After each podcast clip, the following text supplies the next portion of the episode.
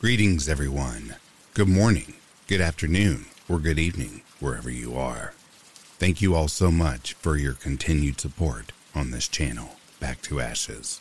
Speaking of, it is time to go back to ashes, for when we arise from the ashes, we are a bigger, brighter, and stronger person in the morning. Sit back, get comfortable, or tuck in and get warm, and let's get started with these true Deep Woods stories.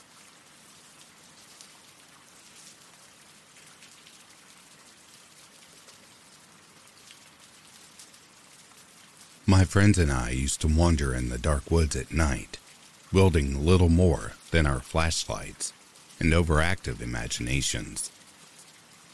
It was the surge of adrenaline we needed, gained from harmless, non existent horror. Lucky for us, there was a forest bordering our neighborhood.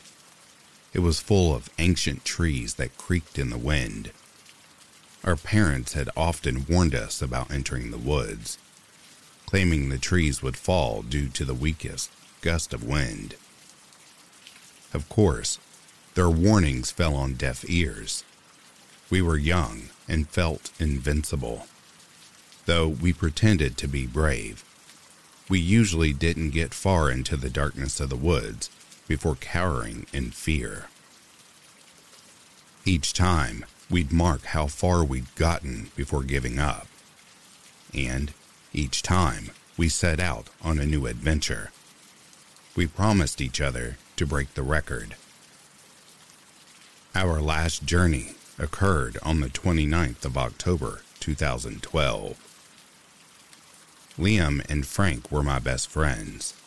Together, we ventured deeper into the woods than we ever had before. Liam, being a year older, always pretended to have all the experience in the world. He'd hide in the bushes a few yards away and jump out in a pathetic attempt at scaring us. Before long, we'd reach the furthest point we'd previously reached the 9th of April 2012, it read. We kept walking, proud that we'd reach a new milestone. Shortly after, we noticed something in the darkness, contrasting starkly to the trees around it. Hey, what's that? Liam asked. I don't know. Let's check it out. I basically yelled in response. As we got closer, we realized it was an old bunker. While it was a cool discovery, it wasn't that uncommon in our country. There were still thousands of concrete bunkers remaining after World War II. Still, we were excited to explore our new findings. Inside, it was rid of any equipment. All it contained was a hole in the middle, with a spiral staircase stretching deep into the ground. Let's climb down, Liam suggested. I I don't know, Frank stuttered. It doesn't seem like a good idea. The stairs might break and trap us inside. You're just scared, admit it, Liam teased back. Not willing to admit our nervousness, Frank and I agreed to follow him down the stairs. The stairs themselves were made from metal. Though they felt solid enough, they produced loud, echoing sounds with each step down towards the bottom. After a minute without the end in sight, I started to get scared. How deep does this go? I asked. In response, Liam took Frank's flashlight and dropped it down the middle of the staircase. It fell, deep into the darkness. Holy crap, I can't see it anymore. We need to go back. It's too far down, Frank said nervously. No way. We need to see where this leads. A short argument ensued. After some pushing, Frank gave in, and we kept going down. It took us more than 10 minutes just to descend the staircase. As we got further down, it progressively kept getting warmer and more humid. I could feel the sweat form on my face as we reached the bottom. Once down, we found a large room. It contained little more than a locked door, mold covered floors, and the broken flashlight Liam had dropped down. It's locked. I guess we have to go back, I weakly insisted. But Liam had already set out on a search to open the door. Before long, he found a metal panel on the wall. He pried it open to reveal a lever. I'm going to pull it, he said without consulting us. It produced a loud clunk, and the locked door slid open. Liam and I entered first, while Frank trailed behind us. Without a flashlight, he had no choice but to follow us closely. Inside, we found a narrow hallway filled with open prison cells. Each door to each cell was marked with a date. July 7th, 1954. August 9th, 1954. September 13th, 1954. The first few rooms didn't seem to contain anything other than dust. But once we got to the end, we noticed something lying in the corner. There, on the floor, lay three completely emaciated people. They looked like skeletons covered in a thin layer of pale skin. According to the dates on the cells, they'd been there for more than 50 years, yet they hadn't rotted. Are they. are they dead? I asked. As I uttered those words, I could have sworn I saw one twitch. We jumped at the sight and prepared to run. Frank jumped back and slammed into one of the jail cells, which then caused more of these emaciated looking people to drop right in front of us, blocking the way. Their limbs looked all deformed, or too long to fit their small bodies. Their eyes had been sewn shut, and they had far too many ribs. Run, Frank yelled. We started moving towards the exit and spurting for the door. Frank and I made it easily enough. But Liam's backpack got stuck in one of the jail cell doors. Don't leave me, he screamed. Because Frank and I were so shaken up, we continued running for the door. Our footsteps were dampened by the fungus and mold covering the floor. We finally reached the metal staircase. There, our steps rang loud enough through the metal Without looking behind us, we ran up the stairs, only listening to see if Liam got loose. I was only a few steps ahead of Frank. And then I heard a scream of agony echoing throughout the room. It was Frank. He had gotten tripped up on the steps. Me being as scared as I was, I continued to ascend. I just kept running up the stairs and into the woods. I didn't stop to breathe before I finally reached the comfort of the streetlights surrounding my neighborhood. Exhausted from the escape, I collapsed on my own doorstep and passed out. Safe, but still shaken up. Once I regained consciousness, I told my parents everything. At first, they didn't believe me, but once the news of two missing children spread around our town, the police were alerted. Still, they couldn't confirm my story. They initiated a search and rescue operation. Though they found the bunker I mentioned, there were no traces of Liam or Frank. To this day, the case remains unsolved. However, since we opened the cages in the bunker, there have been a lot of reported cases of missing children. I couldn't help but wonder if there was still someone using that bunker for not only Liam and Frank to go missing, but the others as well.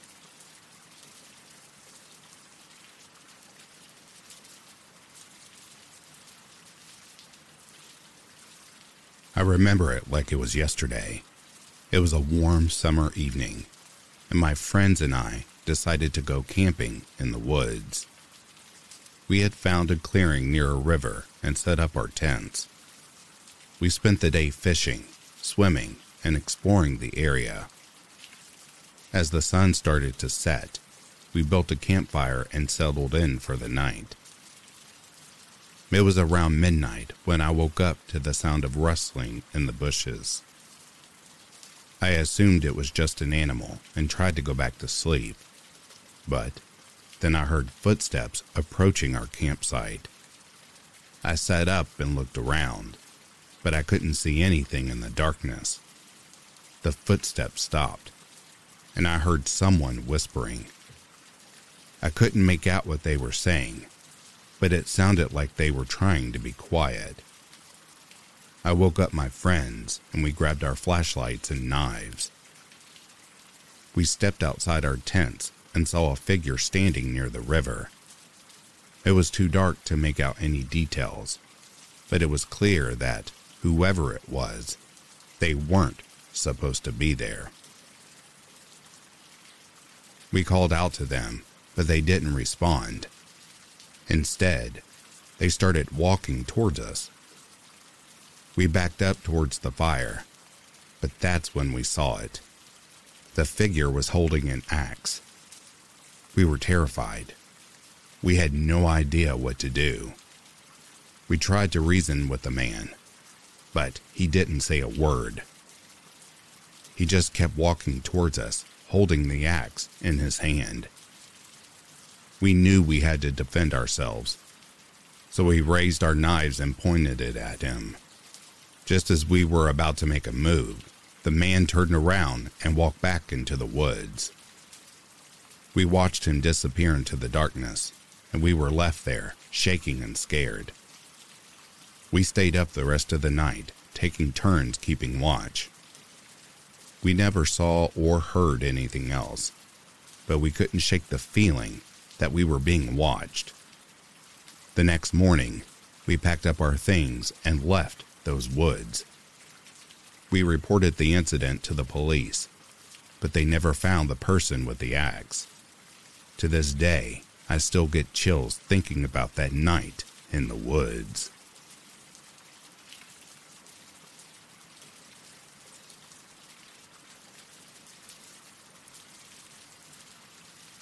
I had always loved the outdoors and the woods, the smell of pine trees, the sound of the birds, and the feel of the cool breeze on my face were all things that made me feel alive. So, when my friend suggested that we go camping in the woods, I jumped at the opportunity. We packed our gear and drove to our favorite campsite. It was a secluded spot deep in the woods far away from civilization. We set up our tents and started a campfire. We spent the evening roasting marshmallows and telling ghost stories. As the night grew darker, we decided to turn in for the night. I crawled into my sleeping bag, feeling cozy and comfortable. But then, something caught my attention. I heard a rustling sound coming from outside our tent. At first, I thought it was just an animal, but as the sound got louder, I realized that it was something much more sinister. I shook my friends awake and we huddled together listening for the noise. Suddenly, the tent zipper started to move. Someone or something was trying to get in. We screamed and the noise stopped but we could hear footsteps circling around our tent, and we knew that we were in danger. We tried to stay quiet and still, hoping that whoever or whatever it was would go away. But then we heard a voice. It was a low, guttural sound, and it was speaking in a language we didn't understand. We knew we had to get out of there.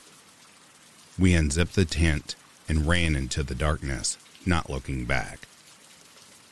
We ran for what felt like hours until we saw a light in the distance. It was a ranger station. We stumbled inside, panting and out of breath. The ranger looked at us with concern and asked what had happened. We told him about the noise and the voice, and he seemed to listen attentively. But when we tried to lead him back to the campsite, we couldn't find it. It was as if it had disappeared into thin air. The ranger searched the area, but there was no sign of any disturbance. We left the woods that night, shaken and scared. We never went back to that campsite and we never spoke of what had happened again. The experience had taught me that the woods were not just a place of beauty and wonder, but also a place of mystery and danger.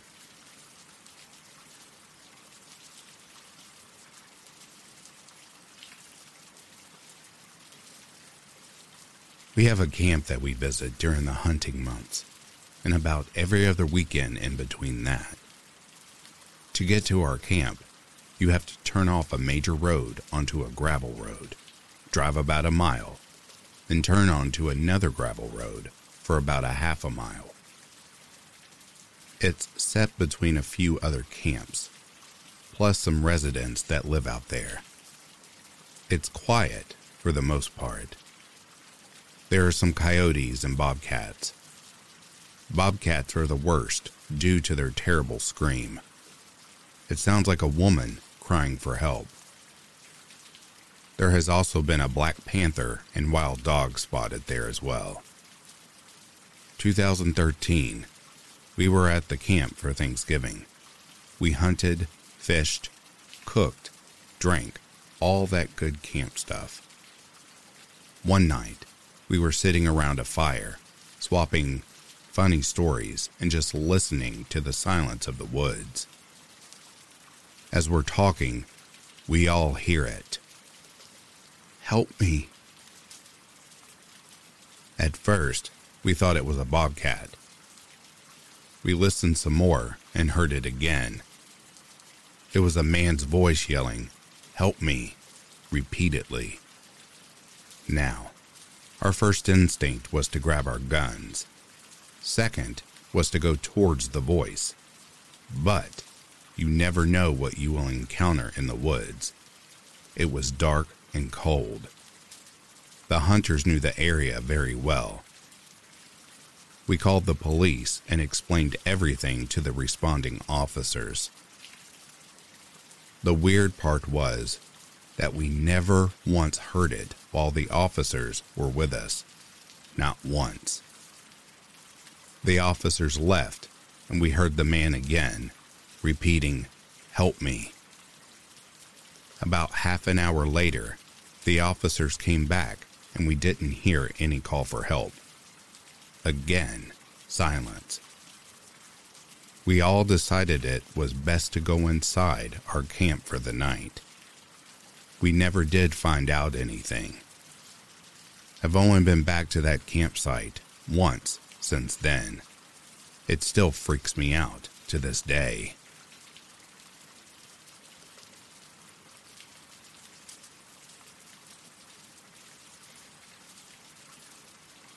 I was always a nature lover and spent most of my free time in the woods. It was my sanctuary, my escape from the chaos of the world.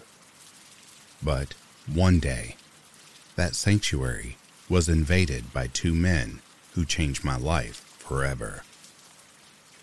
It was a crisp autumn afternoon, and I had decided to take a hike in the woods.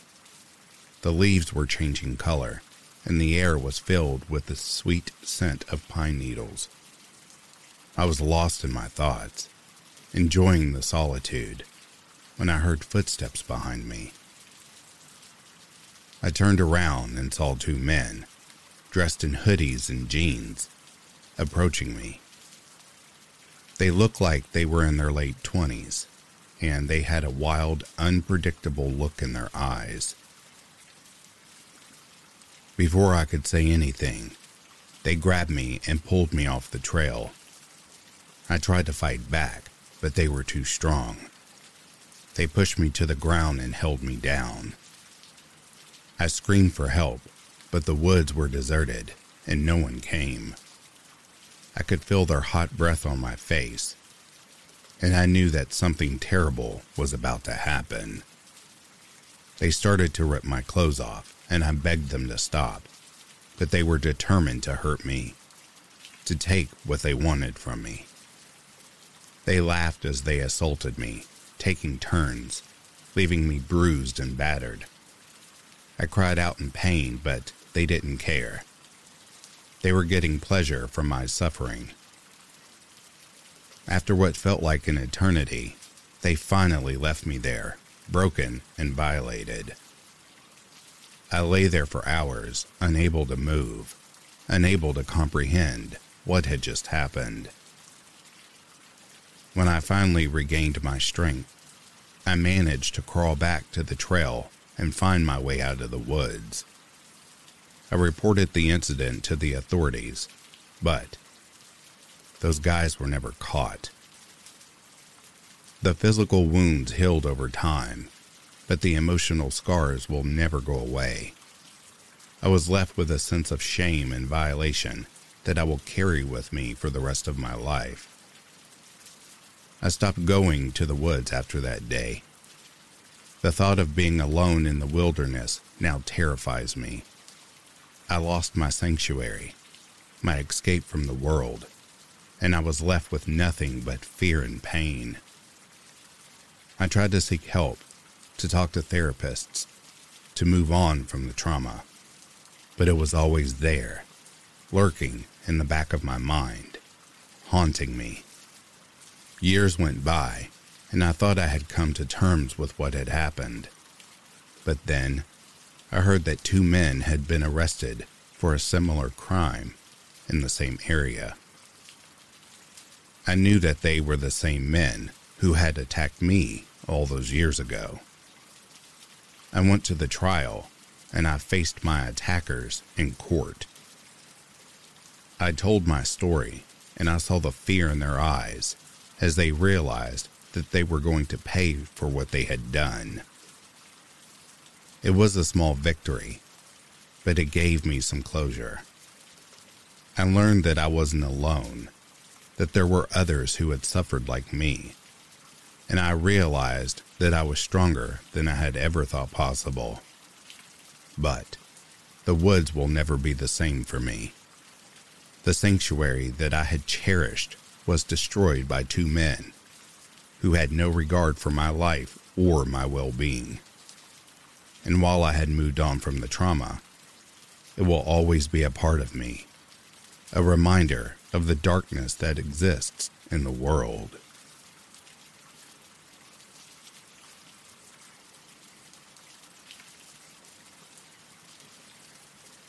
Just a few weeks ago, we were on a road trip from BC to San Diego, and we came upon a campsite just outside of Crescent City, California we drove through.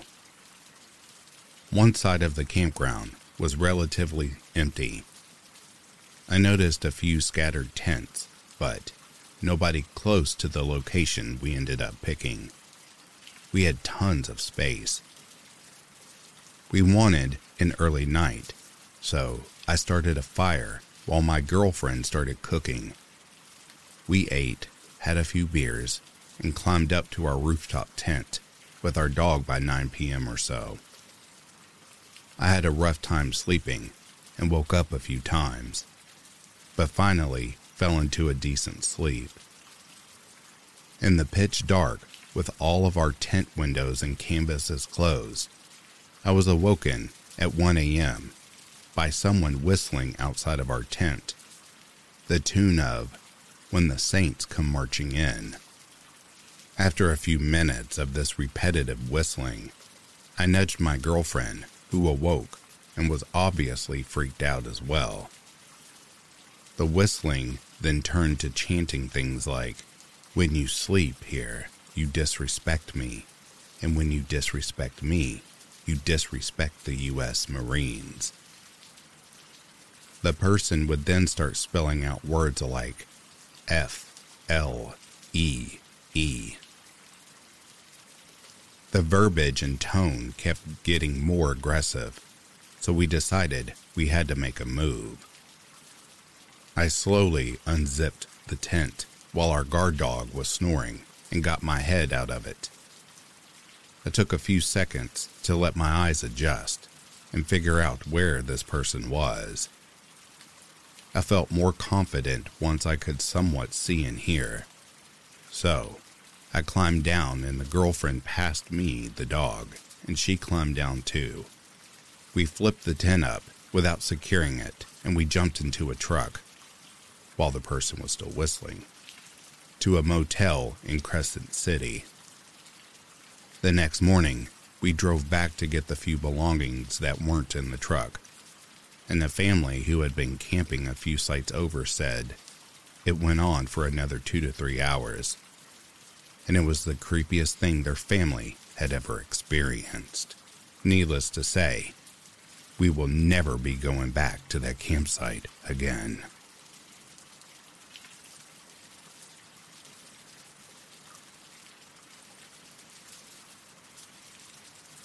I wasn't in the woods, but what I saw came out of the woods behind my house. I saw an alien, no joke. To this day, I still wonder if I was somehow tripping on something I ate on accident or something else. I was sitting in my room by myself reading a book while my boyfriend was in the living room watching TV. Out of nowhere, the automatic spotlight behind my house turned on. I looked to the sliding glass door, and a figure started approaching the door. At first, I thought it was my neighbor, who was older than me and about the same height, but as it got closer, I realized it was something else. I remember it approaching the door slowly it stopped at the sliding glass door for a few seconds and just started staring at me. It felt like an eternity passed by. I remember specifically how long it felt, when in reality, it was probably only a few seconds. I remember it was dark black. It had a rounded head just like you see in the movies and was about six feet tall. Two arms, two legs, really skinny. The thing about it is that it was so close to me right on the other side of the glass that there is no way I could have mistaken it for a human. I know what I saw. After a few seconds of staring at me, it just turned to the side and walked away in very long strides. It went out of my view and back into the woods, and I immediately ran out of my room and screamed for my boyfriend. Of course, he didn't believe me. I had to go to sleep that night knowing I had seen a legit alien a few feet away from me earlier. To this day, I still get chills when I think about it. My eyes always start watering when I think about it. I know it wasn't a dream. I know what I saw. But still, no one believes me. The thing that creeps me out the most was its demeanor. I remember it coming slowly up to me and then slowly walking away back into the woods. That's what scares me the most. Like, there was no rush to it. It was just watching me. I believe in aliens, but I don't really believe in aliens visiting Earth, so it's been hard to cope with. I think what I saw, if it really was an alien, is what some people call a gray. To this day, I have trouble sleeping, still thinking that thing is on the other side of the door.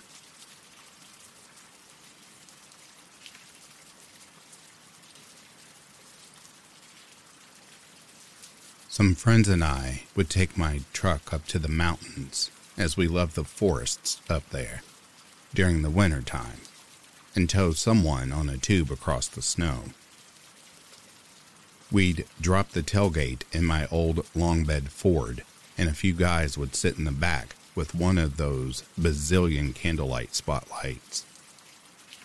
When I was driving, it'd be fun to make really wide turns in the dark so the person on the tube didn't have the luxury of headlights or taillights to somewhat illuminate their trail.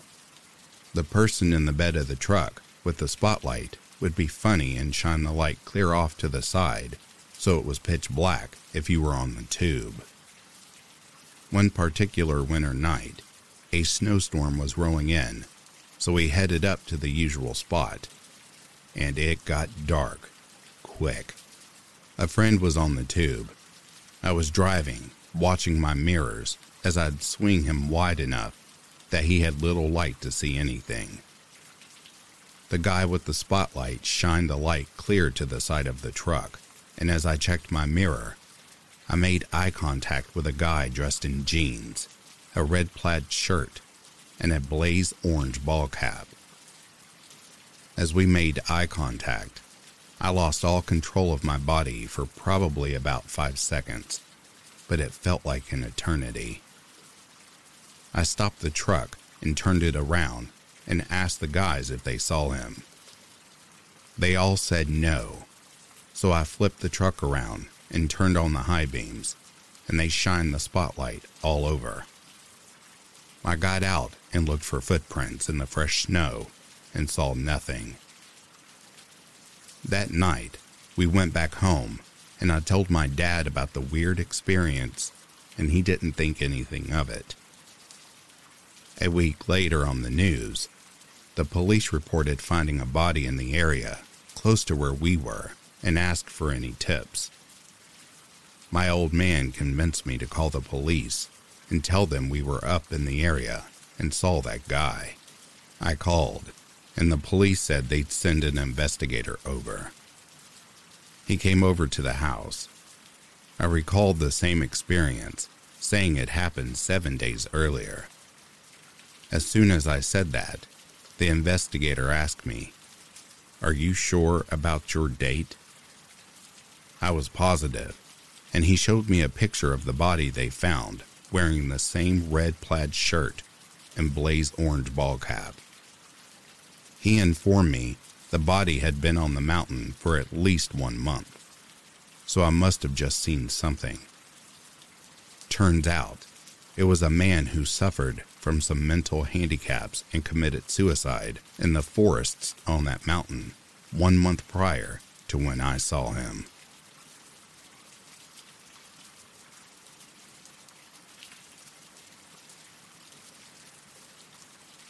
I was on a backpacking trip in the remote woods of Northern California when I stumbled upon an old abandoned cabin. At first, I was excited to have found some shelter for the night. But as I approached the cabin, I felt a sense of unease wash over me. The cabin was old and run down, with a rusted tin roof and peeling paint. The windows were boarded up, and the door was barely hanging on its hinges.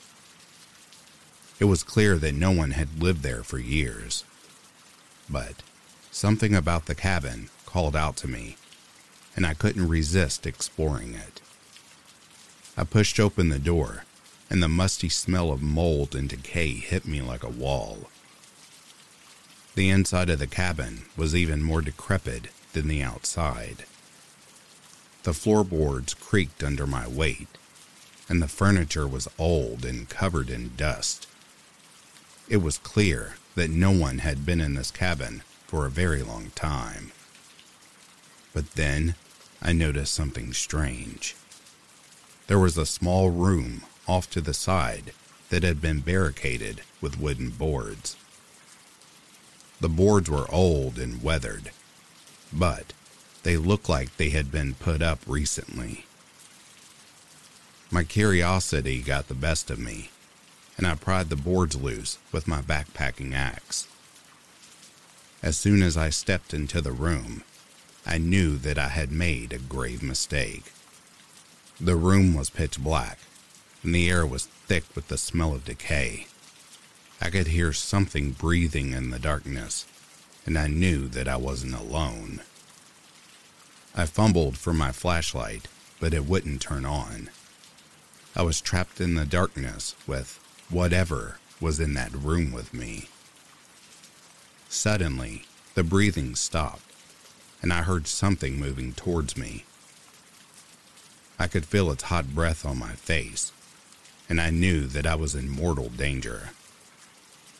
I tried to run, but my foot caught on something in the darkness, and I fell to the ground. I could feel it closing in on me, its breath on my neck. But then I heard a loud noise, and the darkness was filled with a blinding light. I looked up and saw that a group of hikers had found the cabin and were shining their flashlights into the room. I don't know what would have happened if they hadn't found me, but I do know that I will never forget the terror that I felt in that cabin or the feeling of relief when I was finally rescued.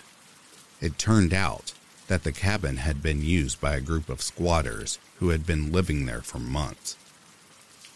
They had barricaded the room to keep anyone from finding them, and they had been watching me as I explored the cabin.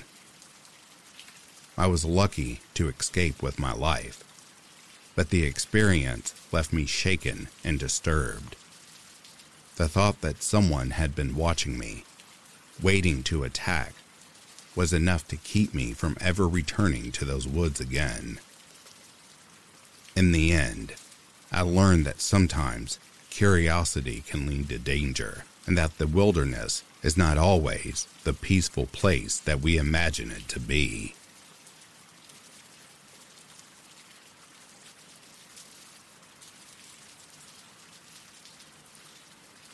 For many years, my husband Alan, his brother Sean, and I enjoy getting into the great outdoors, which includes a lot of hiking through the woods and fishing especially for my brother in law, who considers himself a kind of expert in fly fishing.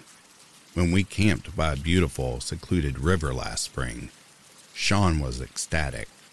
Alan and I woke up one morning and decided to go for a hike and do some wild strawberry picking. Naturally, Sean declined as he wanted to try his luck again with fly fishing the pristine river. The day turned out to be glorious, so we decided to keep hiking and picking while Sean continued fishing. It was almost twilight when we returned to camp, and as soon as we arrived, I had a feeling that something wasn't right. Our tents were undisturbed, and nothing seemed out of place, apart from the fact that Sean was missing. Alan found his line and gear on the banks of the river, and slowly, panic started creeping in. We searched high and low, well into the night, using our flashlights. Just as we were about to give up and call the authorities, we heard yelling coming from the river. We scrambled down the mountain and past the tent, then skidded to a stop when we saw something emerging from the water. At first, it looked like a mud monster, staggering out from the water and then falling to its knees. When Sean's voice groaned loudly, we knew that it was him. Alan yelled to me about getting a blanket while he ran over to his brother. On my way over with the blanket, I saw that Sean was completely naked. He was covered in mud, but when Alan told him to go with him to the river to wash it off, he screamed, No. Alan and I looked at each other, not knowing what had happened, as Sean wouldn't speak after that. We wrapped him in the blanket and set him in front of the fire. It took a while before he told us what happened. We had left to go hiking, and Sean had started setting up to fish, when he heard something in the middle of the river, like a gurgling sound. Thinking that it was either a drowning animal or a freak whirlpool, he put on his waders and made his way into the water. He said that the last thing he remembered was being dragged under. While we listened to his story, he began to shudder and shake his head like he was trying to shake off a terrible memory. When we pressed him to go on, he finally blurted that he had been attacked by some sort of monster. Alan and I looked at each other, obviously thinking the same thing that Sean was hallucinating. We gave him a warm cup of cocoa and soon got him off to sleep. The next morning, Alan was able to take him to the edge of the river to wash the mud off. My blood froze when Alan yelled for me to come over. I couldn't believe the horrible scratches, gouges, and bite marks on Sean's flesh. He looked like he was covered in bizarre markings. There were strange circular rashes on his torso, which Sean explained while sobbing, that they were marks left by the monster's tentacles. There were strange scratches up and down his legs, like he'd been whipped by the cat o' nine tails, and many deep cuts. The freakiest wounds were the bite marks, which looked more like he'd been bitten by large bird beaks. As we cleaned him up and administered first aid, we heard a strange gurgling, bubbling sound coming from the river. Sean started screaming and racing up the mountain before he even got dressed. Alan jumped up and started packing our gear without even checking out the creepy sounds. He said to me, We're not waiting to find out. Let's go. It wasn't long before we raced after Sean back to safety. All three of us still don't have the guts to go back and figure out what the hell happened that day or what unholy creature lives in that river.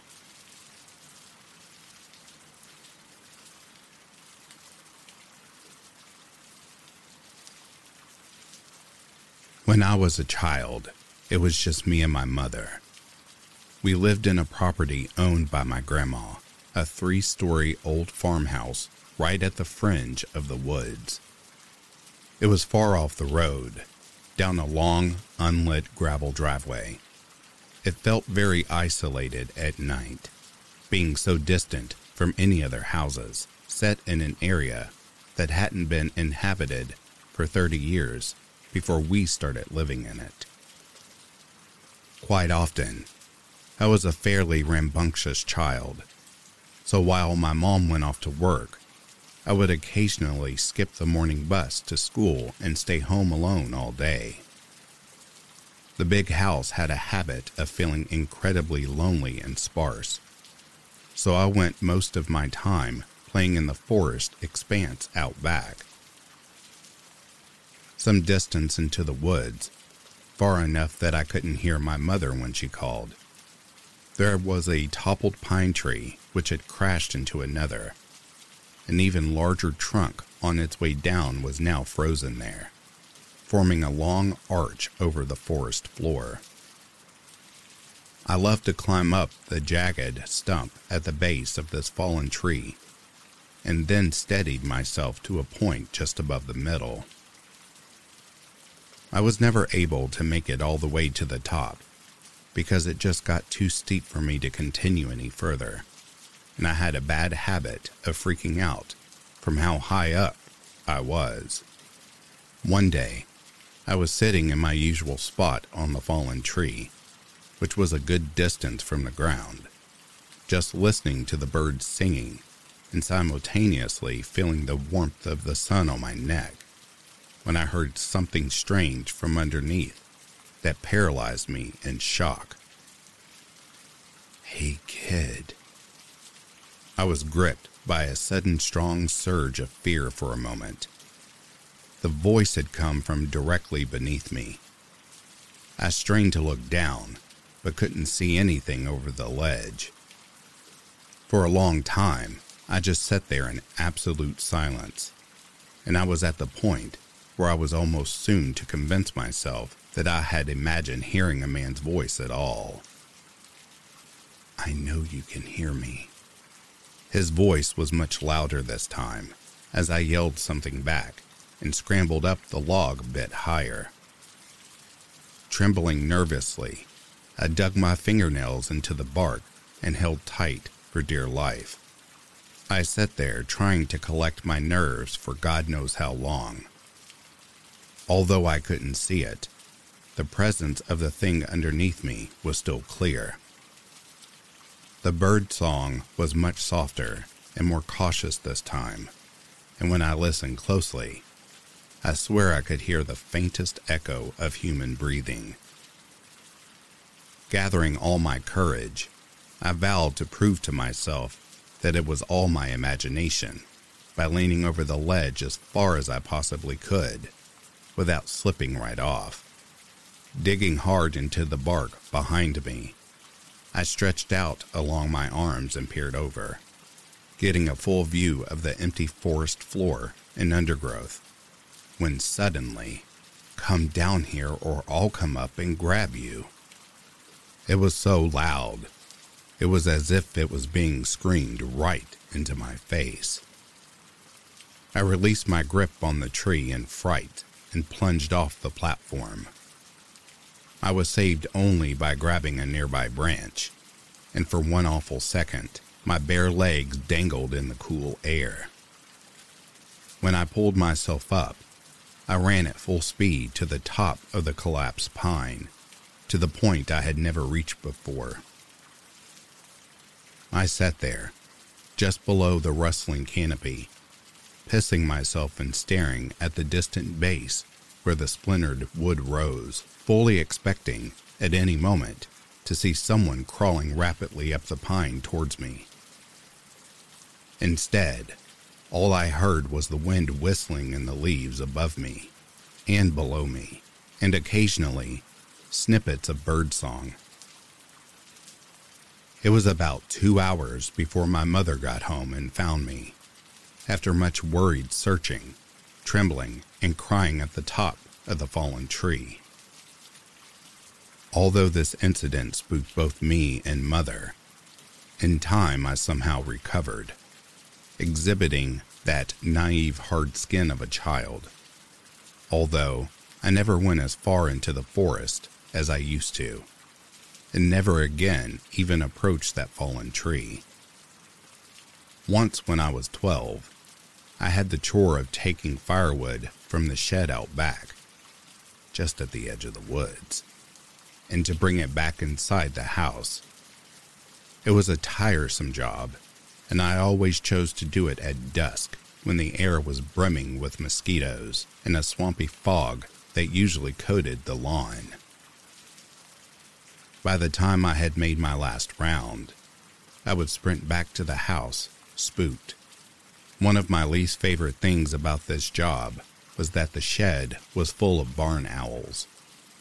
If you have ever seen a barn owl's face staring at you from a dark roof corner, then you will know how uncomfortable that shed made me. One of these nights, it got mistier than it had ever been before.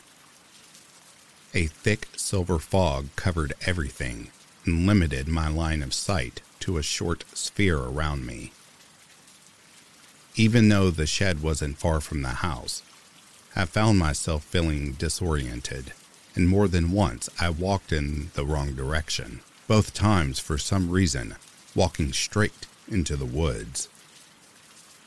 By the time I had reached my last load, it was too foggy to see the street. My eyes stung in the moisture, and it made my vision blur. Lurching forward, I managed to walk headfirst into a tree, doubling over and dropping all of the wood I was bundling onto my feet with a hard crunch. As I went to pick them up, with my foot throbbing pretty hard, I realized that the ground was too misty for me to see my own knees. I decided to head to the house, since we had more than enough wood for one night. However, it was getting to be pretty dark, and I couldn't make out any signifiers of which direction I was heading in, even though I cautiously walked for several feet in all directions, trying to figure out my position in the mists. I still couldn't figure out any point of identification. I couldn't even locate the fence or the gate. And the more I walked, the more I seemed to stumble into trees, pine needles, and mud crunching under my feet instead of dew covered lawn. After a while, I finally realized that I couldn't even find the shed anymore.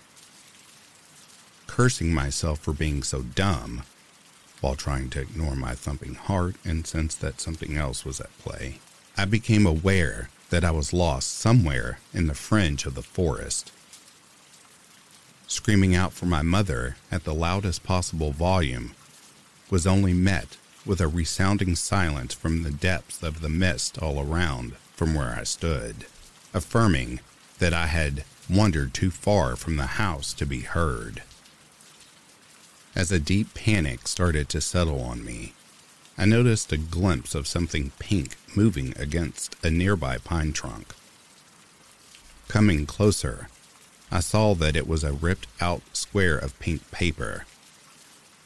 On it there was an arrow pointing left. Looks vaguely like something my mom might make.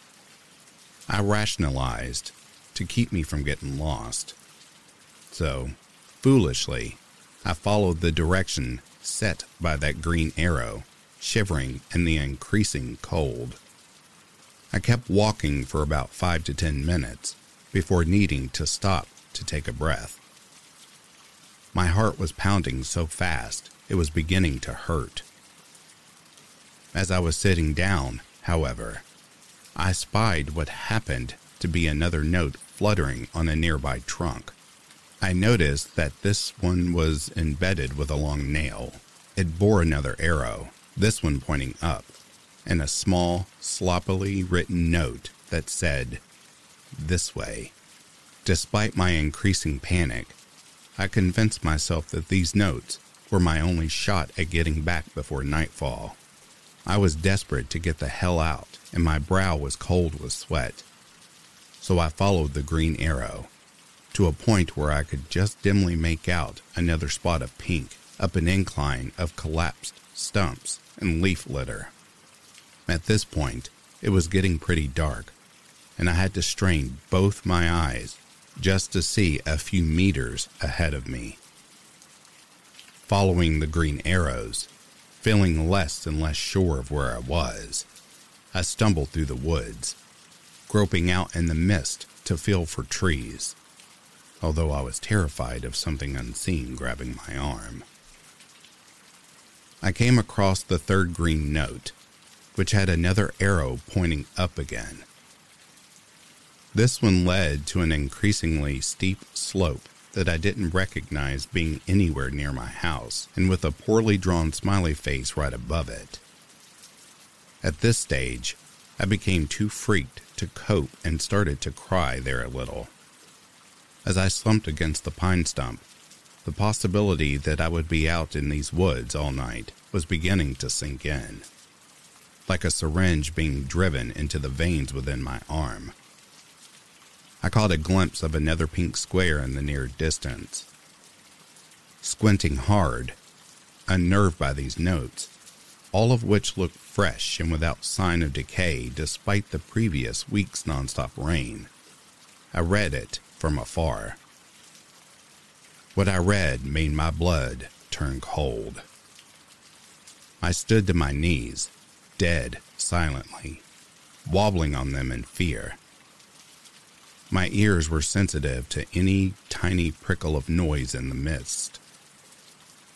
For a long time, I stood there in the rolling fog, reading and rereading that horrible note over and over again, before a snapping stick somewhere behind me caused me to sprint blindly, twigs snagging at my ankles and cutting up my face as I ran.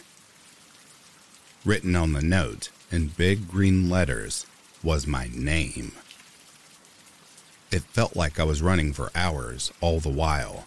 The rain and mist lapped at the back of my neck like the decaying breath of someone running right behind me. Somehow, I made it back to the house.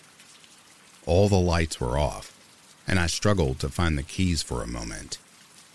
When I found them, I bolted indoors and quickly crawled into bed, where I remained, unsleeping till morning. Mom just thought I'd come inside and gone to bed, and hadn't thought to leave the lights on. It was a miracle, aka some freakish coincidence, that I even found the house at all. The final incident at that damn house was witnessed only by my mother. Up until then, she had never experienced any of the strange things as I had, although we mutually shared the peculiar oppressive quality that the house's interior had on us, and its placement in the dreary, imposing woods. Although I was obviously never a popular kid, by living way out in the country in the opposite direction from everyone else at my school, I did make some tight friends in my first year of high school. One of these friends, Amanda was her name, invited me over one night and I accepted. My mother drove me out to the place, which was about three miles away, then drove back home. The night went well. We watched a horror movie, devoured some pizza, and probably smoked a little pot. My mother went home alone where she intended to get some writing done. She worked for a magazine at that point. It was about midnight when I received an off putting text from Mom in all caps. Is this a prank? I need to know immediately. Thinking it was some kind of joke, I texted back, Calm yourself, as what a prank. Almost immediately, the response, Are you at the house? Of course, I responded no, though I was thoroughly weirded out. I didn't receive another message until around 3 a.m., when she told me to go to my grandma's in the morning and to not, by any means, dare go home. I remember those bleak torrents of rain the day I went to my grandmother's, and how terribly soaked I was when I finally got there. It was nearly two towns away. I had to fight the temptation to go home and drop off my bags, but Mom's disturbing messages from last night were enough of a warning not to do so. When I arrived, Mom and Grandma were having lunch. At first, my mother seemed to be in some sort of composed state. But when I got a better look at her, I noticed that all of the color had drained from her face and she was slightly trembling. At one point, she even sent a small glass crashing to the floor after flinching at the cat brushing around her ankles. It wasn't until later that night, when my grandma was sound asleep, that she told me what had happened. She went further as to forbid me from telling old grandma out of fear that it would horrify her superstitious soul too much. This is what happened the night when I was at Amanda's, as she described it in lurid detail. My mother was sitting on the first story in the living room, where she sat on the couch by the fire, curtains open to the view of the sunset on the canopy, going over her latest draft. At first, it was so faint that she barely noticed it. But after a while, my mother became aware of, and vaguely irritated by, tiny thumping noises near her head at the window. When she went over to investigate, she saw fat brown moths of a kind we often got at that place buzzing madly into the glass. Reasoning that this was the cause of the sound, she returned to her work. However, feeling rattled in some way. It was when the noises started to get sharper and louder that she paid more attention and saw that rocks were being thrown at the window from the total blackness of the forest edge. She saw them appear from the shadows of the bush and then fall in an arc and bounce off the window. Looking carefully, she could see small cracks from where some heavy ones had hit, right beside where her head had been moments before. Temporarily captivated, she tried to peer into the darkness enough to make out where the rocks were being thrown from. Then, with a startled shock, she jumped back from the window as she saw me standing half behind a tree right near the window grinning wide and staring at her. My one visible eye stretched wide open, showing all the white.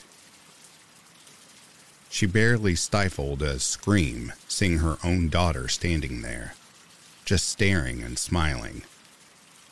Not only did the figure not move nor blink, it was standing by one of the nearest pines, far from where the rocks were shooting up out of the bush as they continued to do so in a loud downpour. My face unceasingly continued to press out at her, smiling. Thinking this was all some kind of sick prank, hence her later text, my mother shouted my name at the top of her lungs, frightened to the core. However, instead of responding, the mouth of the thing that looked like me behind the tree just started moving as if it were mouthing silent words really, really fast. Suddenly, it turned its head to the side and seemed to be talking to someone else behind the tree, my mom said, who couldn't be seen. But she could see a formless black shape hanging against the other side of the tree. The girl that looked like me kept staring at my mother and doing the silent speed talking thing then turning and whispering to the thing next to her. Then she would turn back and start up again. Then, breaking the monotonous spell, she suddenly pointed straight at my mother and started laughing. My mother screamed and fled to my bedroom on the second story, the only room with a working lock, where she shut herself in and sat at the far end of the bed as the rocks began to pitter patter against the window downstairs dry heaving and weeping in fear. In my room, my mother said she did not feel safe. There was an awful smell and a weird humming noise in the walls, as she described. She tried to pray for a time before giving up and just listen to the rocks pelt the walls and windows. Somewhere in the kitchen, she caught the distinct, vibrant sound of a window actually smashing and the weird, continuous humming. Listening more carefully, she could identify it as the softest hint of a mumbling voice.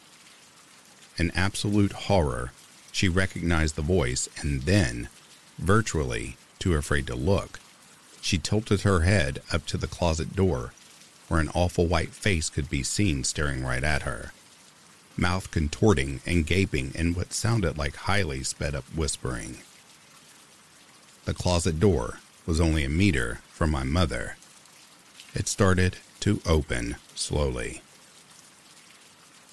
In an unimaginable explosion of terror, she immediately bolted to the door, only to fumble with the lock as bigger and bigger rocks came crashing through the window, which burst apart in a spray of glass shards before finally getting out, running out of the house, completely keeping her eyes off the woods getting into her car and driving off. She said that as she glanced back, right at the end of the prolonged drive, she saw two unmistakable human forms standing at my broken bedroom window, watching as her car got further and further away from our house. This would be their final farewell, as my mother never stepped foot in that place again. As my mother told this story, she broke down into tears, I didn't doubt her, and I still don't. I honestly and fully believe that she experienced what she said she did. It was also quite clear that we were done living in that house for once and for all. I only went back once with my dad, who I see very rarely now. He came from another state to help us move. Mom had already found a place in town and moved in. My dad and I just loaded up his truck with all that was left inside there. It was a silent, sunny morning when we removed all the stuff and emptied the place. I wish I could say there was some closure, some final spooking to cap it all off, but there wasn't. It was just a relief to be out of there. There are, however, only two things left worth mentioning. Number one, when we checked the house for any signs of intruders, we found that several windows, including one in my bedroom and the kitchen, had been smashed and rocks were lying on the floor. Number two, Dad went out into the trees for a bit to take a leak. When he came back, he asked how long we'd had the swing set for. Needless to say, we'd never had a swing set so I was fairly unsettled to discover that in the weeks since we had been gone. Someone had assembled a rope swing set from one of the highest branches of the old pine over the ridge, against which was the fallen log I'd stopped climbing many years ago. It was obviously new rope and a nicely polished, sanded down wooden seat at the base. Dad wanting to keep my mind from recent events, he doubted the affair and thought my mother was mentally unstable. Said that a neighbor probably set it up, not realizing it was on our property. Of course, he knew as well as I did that we had literally no neighbors for at least a mile in any direction.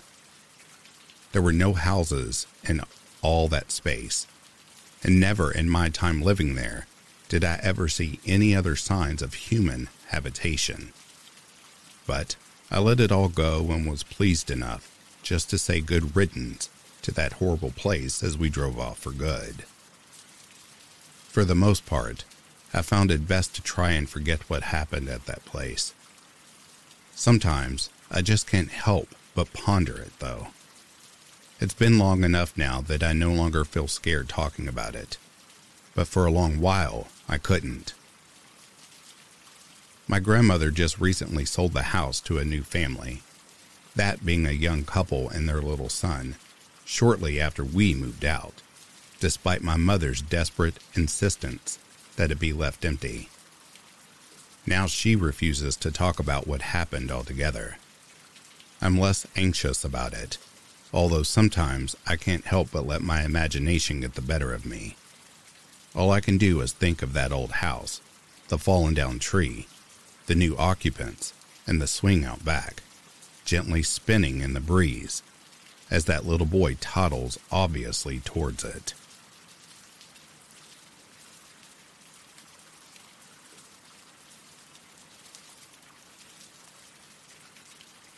And that, dear listeners, is the end of these true Deep Woods stories.